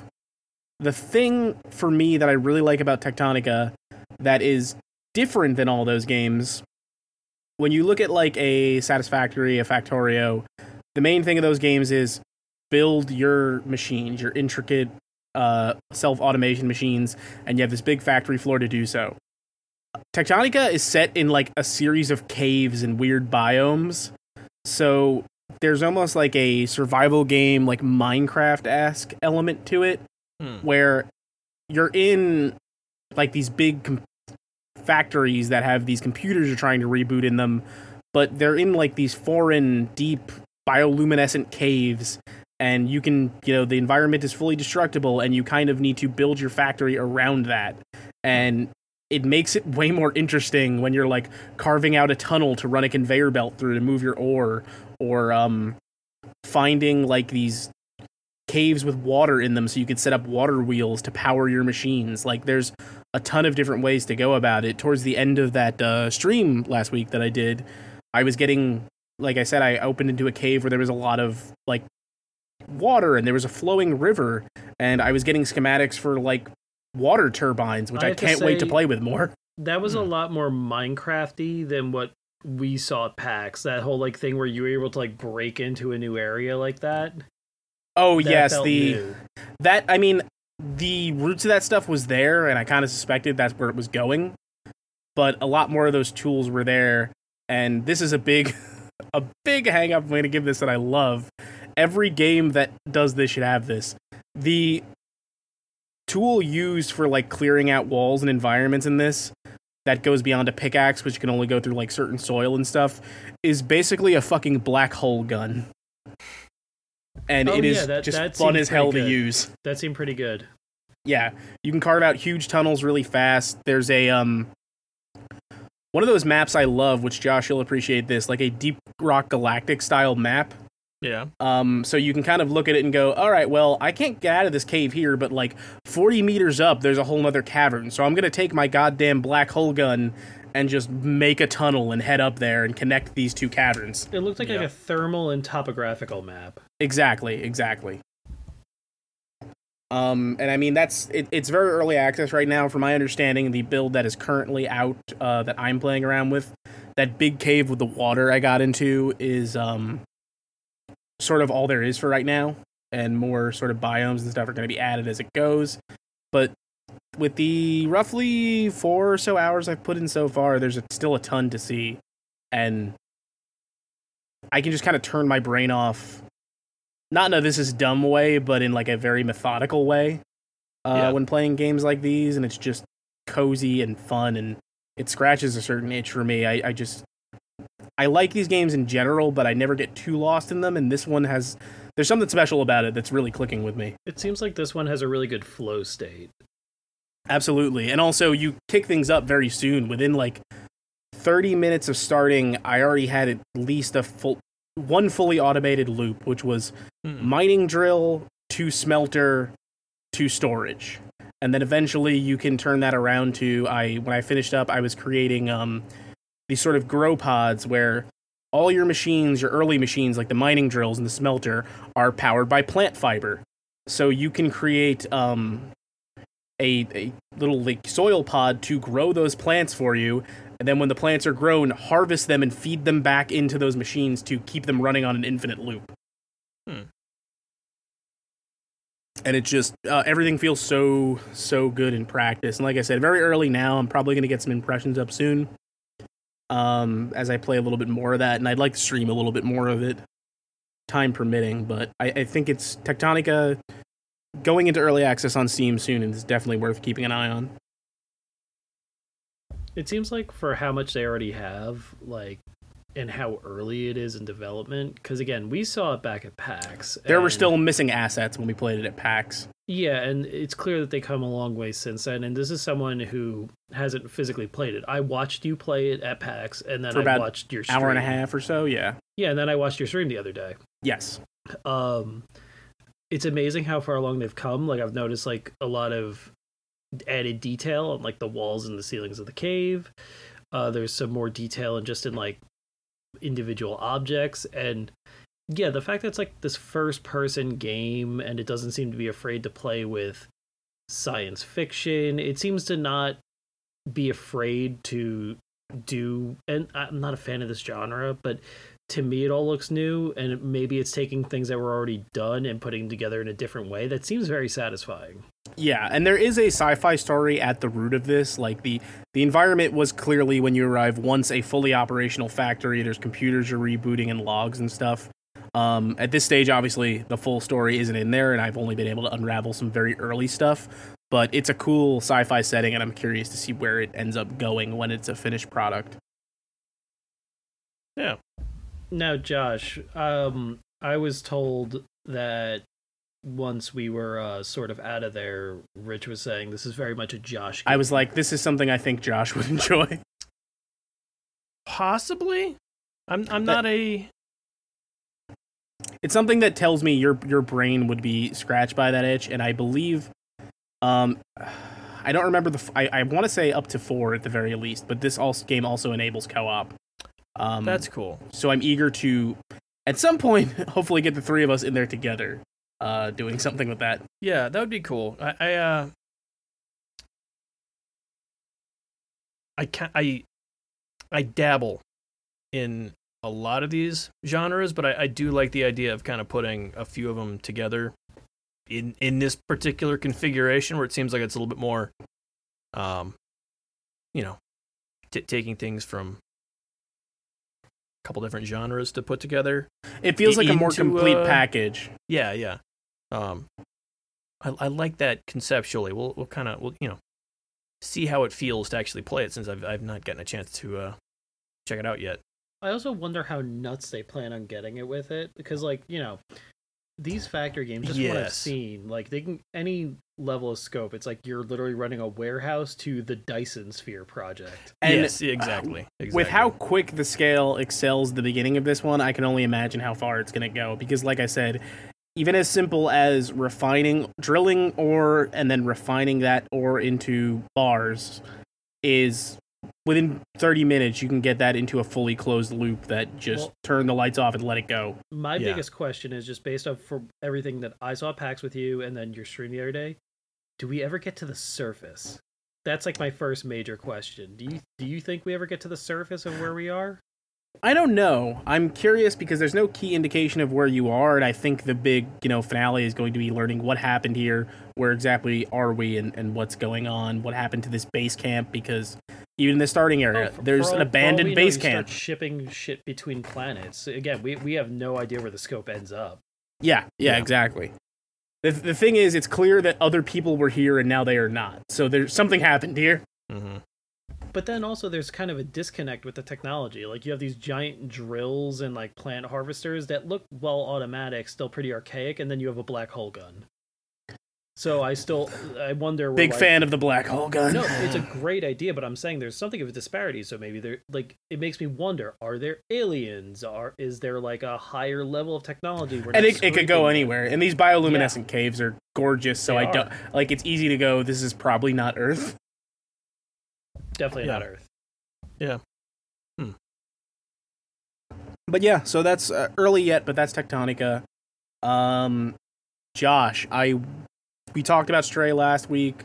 Uh, I had already finished it, already got a review up. I, you've finished it now. Yes, yeah. I was, So- I was New thoughts? Let's hear what you, hear what you're thinking. Um, what I need to ask: Have are they playing it on PC or both playing it on PlayStation? uh, he's playing it on PC. I played it on PS5. All right. yes. CJ from GTA San Andreas has been modded into Stray, Correct. where you play as CJ. Yes, as you can. cat. Yeah, your cat is. It's you just have the CJ model put it over looks it. Looks horrifying. It's it's it's one of the worst things gamers have ever done. Which is which a hell of a stream list. the game as CJ. That's all that means. hmm uh, um, yeah, yeah. Some new thoughts. Um, I guess. Um, a lot of it we kind of hit on before. Um, the uh,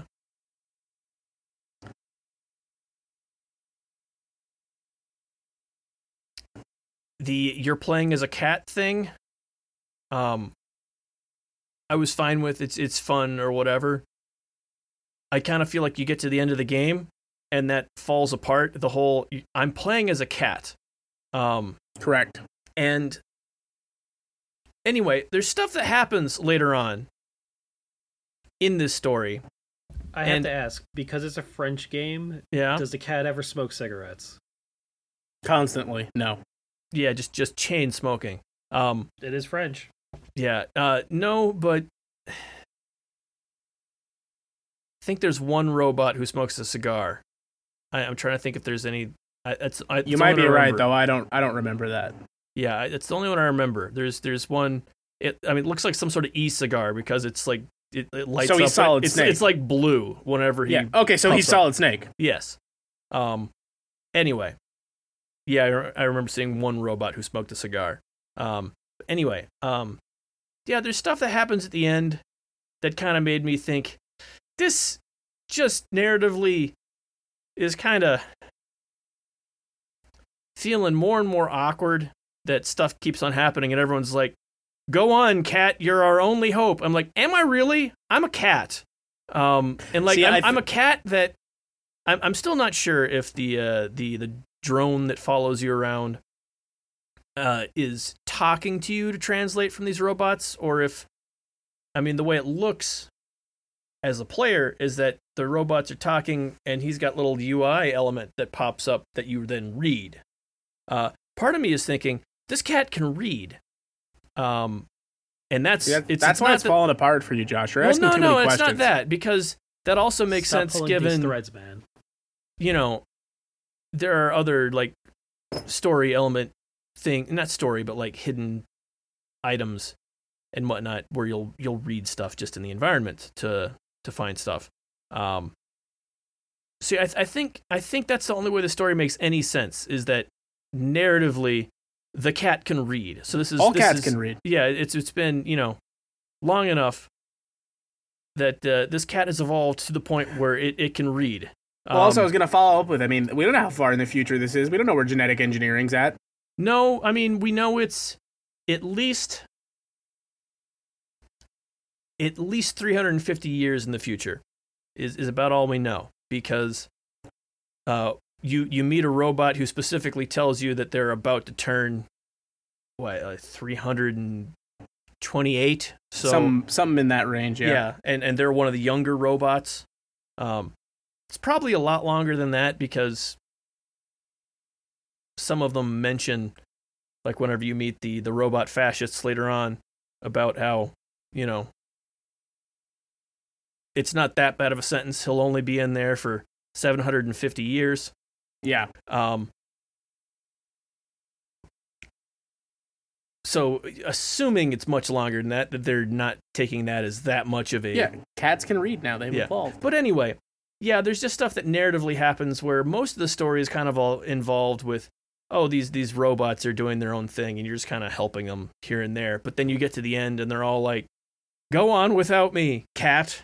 You, like, and it's it, it feels really Yeah, I- weird how this is their story the whole time, and then you get to the end, and some somehow it's like. All falls down to you I I as, I get as the cat, and I like get what, it's not it's not so much that he's the cat it's that it's it's not the cat's story for 95% of the game until Well, you get to the it- end I don't think it ever is. Is, Yeah. is the thing, and maybe this is just the frame I'm looking at it for because I I, I think what you're saying is a valid criticism, Josh, but I always kind of looked at it as like it's the drone story, and Yeah. the cat is like his helper animal. yeah but then you get to some stuff near the end and they really frame it like the drone's been your pet the whole time um which is weird you've got a pet human which makes sense if you're a cat can, who can read I, I would probably have a Sure. pet human as so well is this just like the video Um, game version of a car bumper sticker saying "Who rescued who"? Yes, Basically, like it gets But to I like the it. end, and I've, I've, it, it, it really feels less like something that actually happened than more like this is this is the robot's retelling of how their savior, the cat, rescued them all. That they've told their children, in it, you know, like another two thousand years from now, uh, is kind of the way a lot of the story feels. Like you're just, you know, this Messiah cat. Um, I. Yeah, I, I guess it is one of those things that like the more you pull on it, like it starts to fall apart in places. But I that ends up not mattering to me because I just think it's it's fun and like the themes it's trying to get across still land. Yeah, I think they mostly do. It's just kind of the way the ending feels like a uh you know, riding off into the sunset sort of an ending and I'm like, Spoilers. anyway. Um, It's funnier if you've modded Garfield in. Yes, yeah. Well, I mean, obviously that's all, all he could do. They, they might not let cowboys into heaven. CJ. Yeah. CJ. Don't worry, we're- the sunset. We're only a few days away from it being a little tiny macho man. Mm-hmm. um Oh yeah, can you dig it? Well, yeah, the dedicated meow button will just be. Oh, yeah. You Um, just got to hear all three of us do a bad Macho Man Randy Savage. very bad. Very bad. Yeah, this is the kind of stuff you get here. That's normally like you know premium Patreon tiers. But for the next month, that's going to be nothing but foot stuff. That's right, baby. Soccer, the Glover sequel no one asked for. Mm-hmm. I still don't know why they made those games about the hamburger helper mascot. No one does. Why don't they call the glove box the sock box? It's where people used to put their driving gloves. I know, I know why, but like, you just asked why. thanks for coming out tonight. Yeah, Um, yeah. Um, one of those questions that answered itself. Yeah. Uh, that dead air was great, by the That's way. That's great. that full the- two seconds of Josh dead will air. Josh will fix that in post. Um, Make it make it. So, make it yeah, four I- seconds. I guess that's Stray. Uh, I full review up on the site. Um, I don't think Josh's criticisms are invalid. I still think it's a real great game. Oh, yeah, Um, no, I'm sure no, he'd, I'm sure he'd agree for the most part too. Yeah, no, I still agree. I like again, like I really like the world. I really like the story about the robots that it's it's being told there. As we said, and it just last, kind of yeah. I'd still be up for more stories in that world, even if they are divorced from the "you are a cat" idea. I think it's a really cool sci-fi world. Now, yeah, that's kind of what I was thinking because you like don't own a cat, but Josh, do you own a cat? no, I feel like for cat people, just the podcast I listen to, I feel like people who own cats, this game is hitting like extra hard. Like, ah, well, this is what all my cats do. yeah, I mean. Stockholm syndrome has been fairly roundly debunked. They But know they're then controlling still- the cat, right? cat owners seem seem to be working overtime trying to reprove that as as a theory that that anyone Oh, the cat in this game What- what- destroyed all the furniture, just like Yeah. mine. Yeah, I love here's- it just so like here's the- much. mine Here's the thing I don't get, like, because I've owned cats before, and it's just like having a roommate who's kind of cold and distant, yeah and can't be and it's expected to pay fun. rent. To, like you know, okay, and it's occasionally, you know, it's just like having a cold and distant roommate. Sometimes you're watching a movie, and your roommate will come and lay in your lap, and you'll be like, "Oh." Rich, stop talking about the times you lived with your friend When Vinny lived here. uh oh God. All right, that was a weird conversation. Um, that's Stray, everybody. I got one last one. Uh, like Vinny, that's Stray, everybody. Yeah, that's Stray. Uh, I played uh, quite a bit of Video Horror Society, which is uh, free to play out on Steam and early access now. Um, and I'm really enjoying it in a way that kind of took me by surprise. So this game, uh, for anyone unfamiliar, which is probably everyone, uh, it's kind of, and hear me out on this because there's good reason I ended up really liking it. It's kind of a Dead by Daylight like, or like a prop hunt like. okay And so asynchronous multiplayer, um, where the setting is kind of like 80s inspired. Like every character on the survivor side is kind of stereotypical.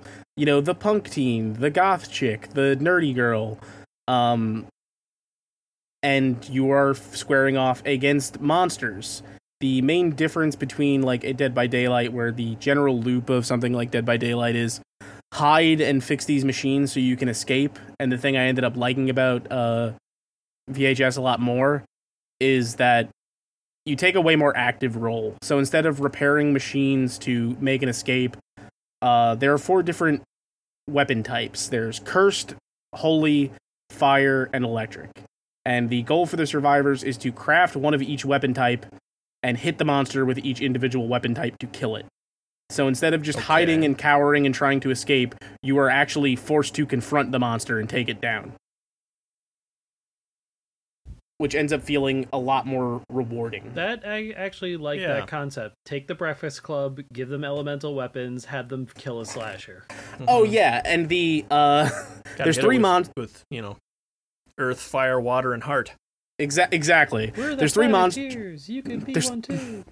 There's three monsters right now. There's a werewolf, uh, which is kind of the bare bones basic one. Uh, there is a lizard man who is similar to the werewolf, but has like some sort of shielding ability, but and it's can, more into politics it's way more into politics. Uh, it can use pheromones to track the teens, and the last one, which is That's kind very of the highest. politics if it's tracking teens. Yeah, yeah, no, the Republicans.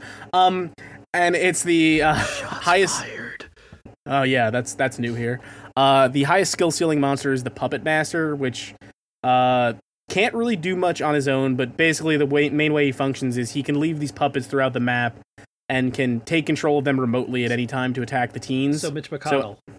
Yes, it, it looks like Mitch McConnell too. Look up, look up the Puppet Master, um, and so you basically want to find a good spot to hide in a corner and you know leave the puppets around the weapon crafting stations, things like that. Um, and Just like Mitch McConnell. We're, this is basically just his exactly autobiography. like Mitch just, McConnell. just Mitch McConnell deep lore is, is all this is. So, uh, my most of my time playing the game, I haven't done a ton of monster building, but I'm playing with some friends, and all the teens have different skill trees and different abilities. So we've all kind of thrown ourselves into one in particular to try and branch it out. Yeah. And I've mostly been playing as Faith, who is kind of a healer class. She's like the nerdy girl. And the reason I gravitated towards playing to her is she heals uh, allies faster. She one of her abilities, which is a godsend as far as I'm concerned, is when a teammate gets hit, uh, they get highlighted on the map for you for three seconds. So it Mm, makes it way easier to keep track of the monster. yeah. Um, and also she's got some skins for the weapons that I really enjoy. I already unlocked one. One of the uh, first cursed weapons you can learn to craft is a cursed sword, and Faith gets a skin for that that turns it into like a fucking She-Ra and the Princess of Power sword, and it fires rainbows at that point. It's No. pretty amazing. The- Is this is this uh Do you pay for the skins like that? Did you pay for the She-Ra sword? No, there is stuff you can you can buy, but there's also a ton of stuff that you just unlock as you progress. Is it purely cosmetic or is it? Purely purely cosmetic, but there's all like they there's mods She-Ra. They they probably should have. You're right. There are mods for the weapons that are not purely cosmetic, and those are all unlocked as you level. Um, Okay. Same thing with the weapon types. All start with a base. Like the electricity weapon is a sort of like '60s sort of sci-fi space gun. Uh, fire weapon's a flamethrower. Cursed weapon is a cursed sword, and the holy weapon is a cross. And as you use those weapons more, you level them up, and you unlock new variations that work differently. Uh, for example, in electricity you can get a remote control helicopter that fires from a distance that you have to you know you're vulnerable while you're using it but it makes it so you don't have to get in the monster's face yourself um yeah. the flame you can get a molotov cocktail instead of the flamethrower um the i believe the second level cursed one is similar to the rc chopper but it's called the um the eternal eye and you summon sort of like a Shuma-Gorath looking ass monster that you pilot remotely and have to crash directly into the monster Okay. there, there's some unique ideas What, what's Uh, the holy one? Is it a different faith symbol? Does it I know- from, like a cross, like a Star of David? Like where do we go with this? the second one is a holy slingshot um Holy hand Which- grenade. but Oh, the hol- the Seven is right out. The third the third one uh which i'm told i, I should try and get because it is like faith's best friend as she is the main healer character um is the holy staff which not only is a stronger holy weapon when you have it equipped you heal faster. So you can heal your teammates faster and with faith you're healing them like doubly faster at that point. Yeah. Is this like a permadeath type thing or like a, you know, kill i'm them glad and they you- lose their inventory? I'm or- glad you brought this up because this is one of my favorite elements. Um, you when you down someone, they do lose their inventory. Basically, Okay. when the monster assaults you, the monster's way to win is to kill all the teens. You have At once two different or have them all dead, completely like wiped Mitch from the board, just Mhm. like Mitch McConnell. Just kill all the teens. So basically, the monster attacks you, right?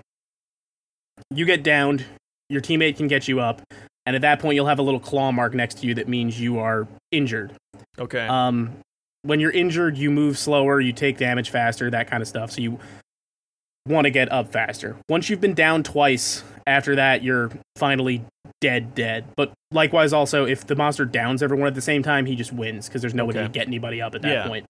Um, but the fun twist, feeling like the most evil dead thing in the world, when you are down, you have a spectral form, Okay. uh, which is like this sort of little floating ghost. And basically, you can fly around the map in your spectral form while you're down and find this blue energy. And if you find a ton of it and fill your bar, it makes it so you're much faster to get up. Like you're basically one tap away from being revived. okay. When you die permanently, you can also enter the spectral form and find on the map an item that can only be found when you're permanently dead, which is the Book of the Dead. If you find the Book of the Dead, you can ping it so that your other teammates can see it, and they can use the Book of the Dead to revive you as a zombie. Okay. Is a zombie use? It does not change any of its abilities. It just it's so you can take another swing at it and get a teammate back. But also, when you're a zombie, you make a lot more noise, so the monster can hear you Oh, so easier. there Makes a drawback. Okay. Yes. So the second what's- chance isn't guilt free. What's what's? I mean, you said you know to to win you've got to hit the you hit the monster, with one with- of each weapon type. one of each weapon type.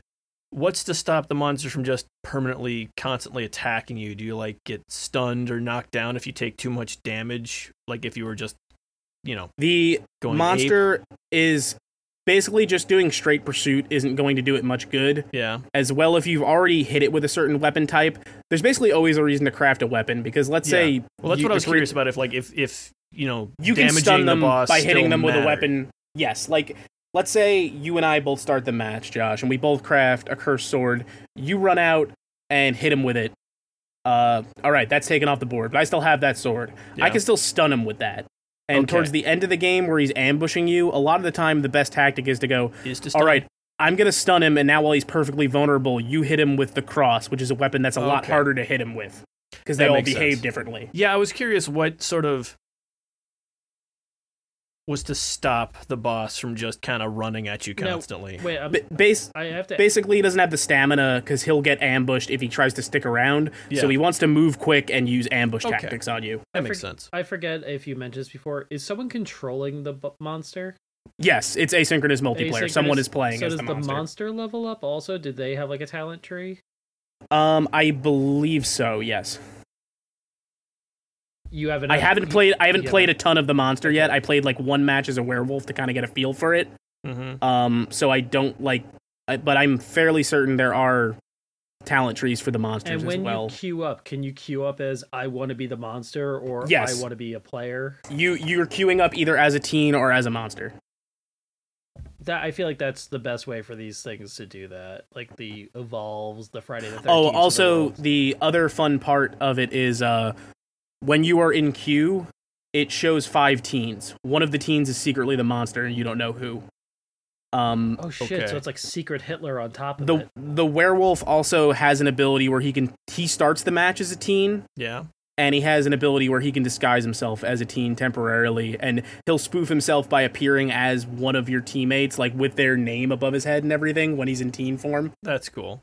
So he's like the spy from Team Fortress for half a second. Yeah, that ability's not very long lived, but with that in mind, when all the teens start, there's a chance somebody starts very close to the monster. Yeah. Yeah. Cool. This sounds like But a, yeah. sounds actually like a lot of fun. It sounds It's- like it has like that same level of uh irreverence yet having reverence for a lot of like that 80s slasher movie It's source material. very 80s, like you said. The cast of the Breakfast Club fighting a monster. In fact, the talent tree stuff for the uh, teens all focuses around. Um, it's called Video Horror Society or VHS. If you didn't pick up on that, um, where all of them have a trilogy of movies, like Faiths are romance movies, for example, and they all have like a list of here's the things you need to do to finish out this movie, and then you unlock a unique ability for finishing that movie, and you unlock. Uh, I, I think you get a unique ability and a unique skin once you finish the trilogy. I mean, put it this way: if you kill something with fire, you should get something called 16 candles. Yeah, no, that should 100% be a thing. Uh, it's also got a fun Or uh, say it almost thing fire. with how yeah, with how customizable the skins are. It's really easy to uh, spot a pervert because they'll be playing as Jess with no shoes on. Yeah. So, Yeah, Rich, were you playing as Jess with no shoes on? No, but I did tell my friend John to do it last night as a joke. I was like, "Show me them toes." Okay, since you're the one telling him to do it, you're just as you're, you're Mhm. somehow worse. No, it's him. He's the monster. But yeah, I definitely intend to play a lot more of that because it is the one thing I will say, and I hope they get a fix for it soon, is uh, because of the two separate queues, sometimes at peak hours, queue times can get annoying. like they Mhm. can get up to like 15 to 20 minutes. So it's kind of become one of those things where like I'm doing something else while we're queuing for this. Yeah. I'm, Uh, I'm, you'd think they'd add a queue me for whatever is needed option at some point to I- address that. I played Wha- MMOs for years as a damage dealer, so I'm used to that. Oh, yeah. There Yeah. you go. One one would hope so, but it be like the the bright side is if you're sitting down solo and you just want to get in, queuing for the monster means you're going to get a match in 2 seconds. Okay. I mean, but also you're just helping out here, evangelizing this because. Oh, I want to write I'm I'm gonna probably write something for the site cuz I want to get the word out about this more After so. all the Sword Chomp fans hear about this game, this game will have nine new players. And there's no reason to be an asshole. it doesn't matter. I, it's nice of you to inflate the number, but that's almost two full matches. mm-hmm. Uh, but yeah, it's free to play. Uh, it's on Steam now. I believe it's on console as well. Uh, Hellbent Studios. I believe this is their first game, but I'm in, I'm enjoying the hell out of it. I think it's a market. Yeah. I think it's a genre rather that's still ripe for uh, exploiting in the best possible way. I think there's a lot of good ideas to be had in this type of game. I feel like Agreed. I feel like Evolve was almost beef ahead of its time. Definitely in some ways, and like I said, the biggest drawback I think of games like Dead by Daylight with is your role as the survivor in those games feels too passive, and the change of Mm. Having a way to fight back against the monster makes you take a way more active role that feels way more satisfying. Yeah. Alrighty then. Uh, I think we got it for games. So why don't we take one more quick break, and then I'm gonna come back with uh, patron polls. Woo! Psst, Shea. Shea, you there? Yeah, what's up? I don't know if Josh can hear us. I hacked into his edit of the podcast so we could plug the other shows. Quick, you got you got you got to tell me what kind of new shows we have on the horizon. What's going on? What's in the feed? Okay, so it was like I was saying to my friend the other day that freedom isn't free, bitch. That's a reference for no one, but that is hilarious. but that's not why I'm here. That's not why I'm here. I'm here to tell you about new episodes of Evoking the Sublime. Oh, oh yeah, yeah, yeah. It's that podcast that I recently got three new episodes up on. Yeah. Thanks for pitching that, man. Thanks for plugging that. No, I am legally obligated to. Well, I heard you got some episodes up on uh Chomping at the Bits. Yeah, that's true. Uh, we got a new one up on Kirby where we talk about all about his history, his first two games in depth, and his just general facts about him overall. Oh, oh shit! Here comes Josh. Uh, Josh, we were just we were just telling the people about uh, chomping after dark and nothing else, like you requested. Maybe maybe you could tell them a little bit about that. Chopping after dark.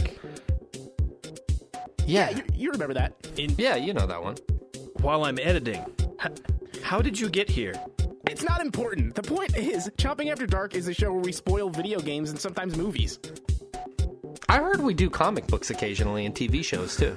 Yeah, yeah, that's true. Occasionally we do do those things. Yeah, and you said doo doo.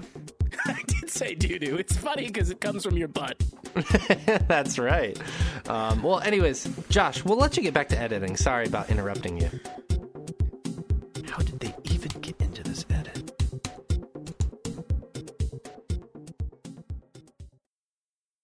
And we are back, guys. Thanks for hanging in there. Back Uh, again. shorter show today, but I just wanted to, since it's the end of the month yet again, uh, give patron shout outs a whirl. So we got a big thank you to all our patrons this month. Uh, shout out to Sandwich, Bernadette, Matt, Cy, Beefy Gamers, Bebop, Josh L, Justin, Paul, Tazalbi, Tani, Amber, and Fletch. Thank you guys. Uh, we didn't do an ornate one because that's what Shea does. We put in zero effort. Exactly. Um, that's our Shea- thing. Shea All the a things you guys are worth.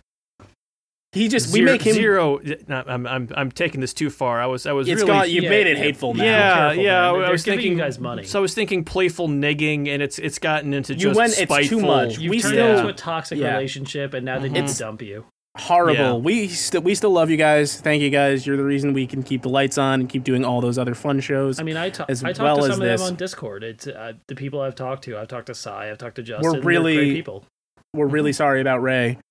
Um, but yeah, this is always be. delightful. We're happy to keep this going. Shea will be back next week, so you won't have to listen to my annoying voice as much anymore. But if you want to listen to it, there's other places to do so, like Chomping at the Bits. We have other shows like Evoking the Sublime, all at swordchomp.com. We have articles from myself, from Ray, from Shea, even from Josh occasionally. Despite Josh only contributing one real article, I think it's the best one on the website. He's translated an entire goddamn language. He is his work. I, I bring this up whenever I can, just because like the Oh amount of I, I- the amount of effort. I I am I'm still blown away when I look at that. It's fucking. He's an insane person, and we love him for it, and we love you guys. Please keep supporting us. Please keep tuning in. Uh, Beg a little harder. I love Please keep begging. supporting us. Please help me. I don't want to have to work hard. Um, It's true. Rich hates his not- Rich hates his day job. I hate it so much. I did it all day, and now I'm here, and I love this, even though I want to go to bed. But uh, we gotta get the fuck out of here. So thanks again. We love you all. We'll see you next time. Josh, thank you for being here as always. Ray, thank you for taking time out of your schedule to hang out with us. Oh, my busy schedule where I have no life. Pleasure to do it. All right, let's get out of here, guys. Good night, everyone. Good night.